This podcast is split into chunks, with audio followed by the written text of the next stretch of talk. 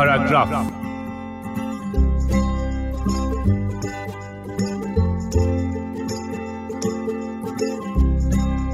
همیشه وقتی صحبت فقر فرهنگی به میون میاد یاد اون متن کوتاهی میفتم که گفته بود فقر فرهنگی یعنی چند دندان طلا در دهانت داشته باشی اما حتی یک دانه کتاب هم در کتابخانهت نباشد. متن به شکلهای مختلفی ادامه پیدا می کرد و در هر بخشی از اون یک شکل از فقر فرهنگی رو نشون می‌داد. مثلا اهمیت ندادن به سلامتی به شکلهای گوناگون، کتاب نخوندن، داشتن طلاهای زیاد و آویزون کردن اونها در هر موقعیتی فقط برای به کشیدن. راستش مواردی که بیان کرده بود اونقدر زیاد بود که هر بار متن رو میخوندم یکی دو موردی رو در خودم پیدا می‌کردم. اما می‌دونید حرف من اینه که نمی‌تونیم برای خودمون و برای دیگران نسخه بپیچیم و همه رو با یه چوب بزنیم. هر کسی که کتاب نمی‌خونه فقیر و نادون نیست. همونطور که هر کسی که طلا زیاد داره ثروتمند است. این موضوع اونقدر گسترده است که میشه بارها و بارها از زاویه های گوناگون به اون نگاه کرد و اون رو سنجید.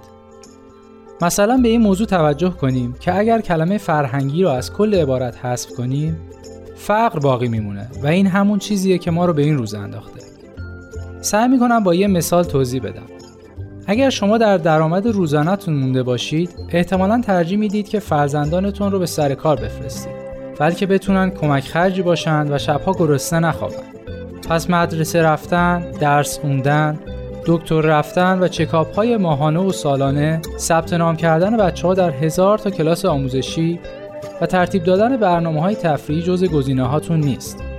در این صورت کسی که شما را از دور مشاهده می‌کنه سرش رو به نشونه تأسف تکون میده و بر فقر فرهنگی عمیقی که وجودتون رو در چنگال خودش گرفته لعنتی میفرسته. آیا این کار او دردی رو از شما دوا می‌کنه؟ نه. حتما اگر مادر و پدر مسئولی باشید ترجیح می‌دید بچه هاتون زنده بمونن تا اینکه با مغزی که از شدت تغذیه نشدن چیزی نمی‌فهمه به مدرسه بره.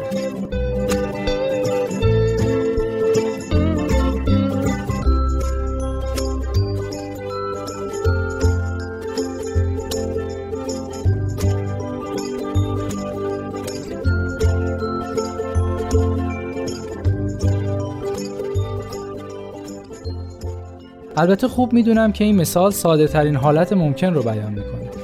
اما می‌خواستم توجه ها رو به سمت بخش فقر عبارت فقر فرهنگی جلب کنم.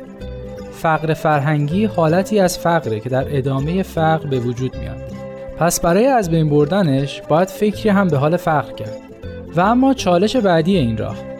ما شاید در به وجود آوردن فقر فرهنگی موثر نباشیم اما می‌تونیم در راستای از بین بردنش تلاش کنیم. البته باید هدفمون رو درست انتخاب کنیم.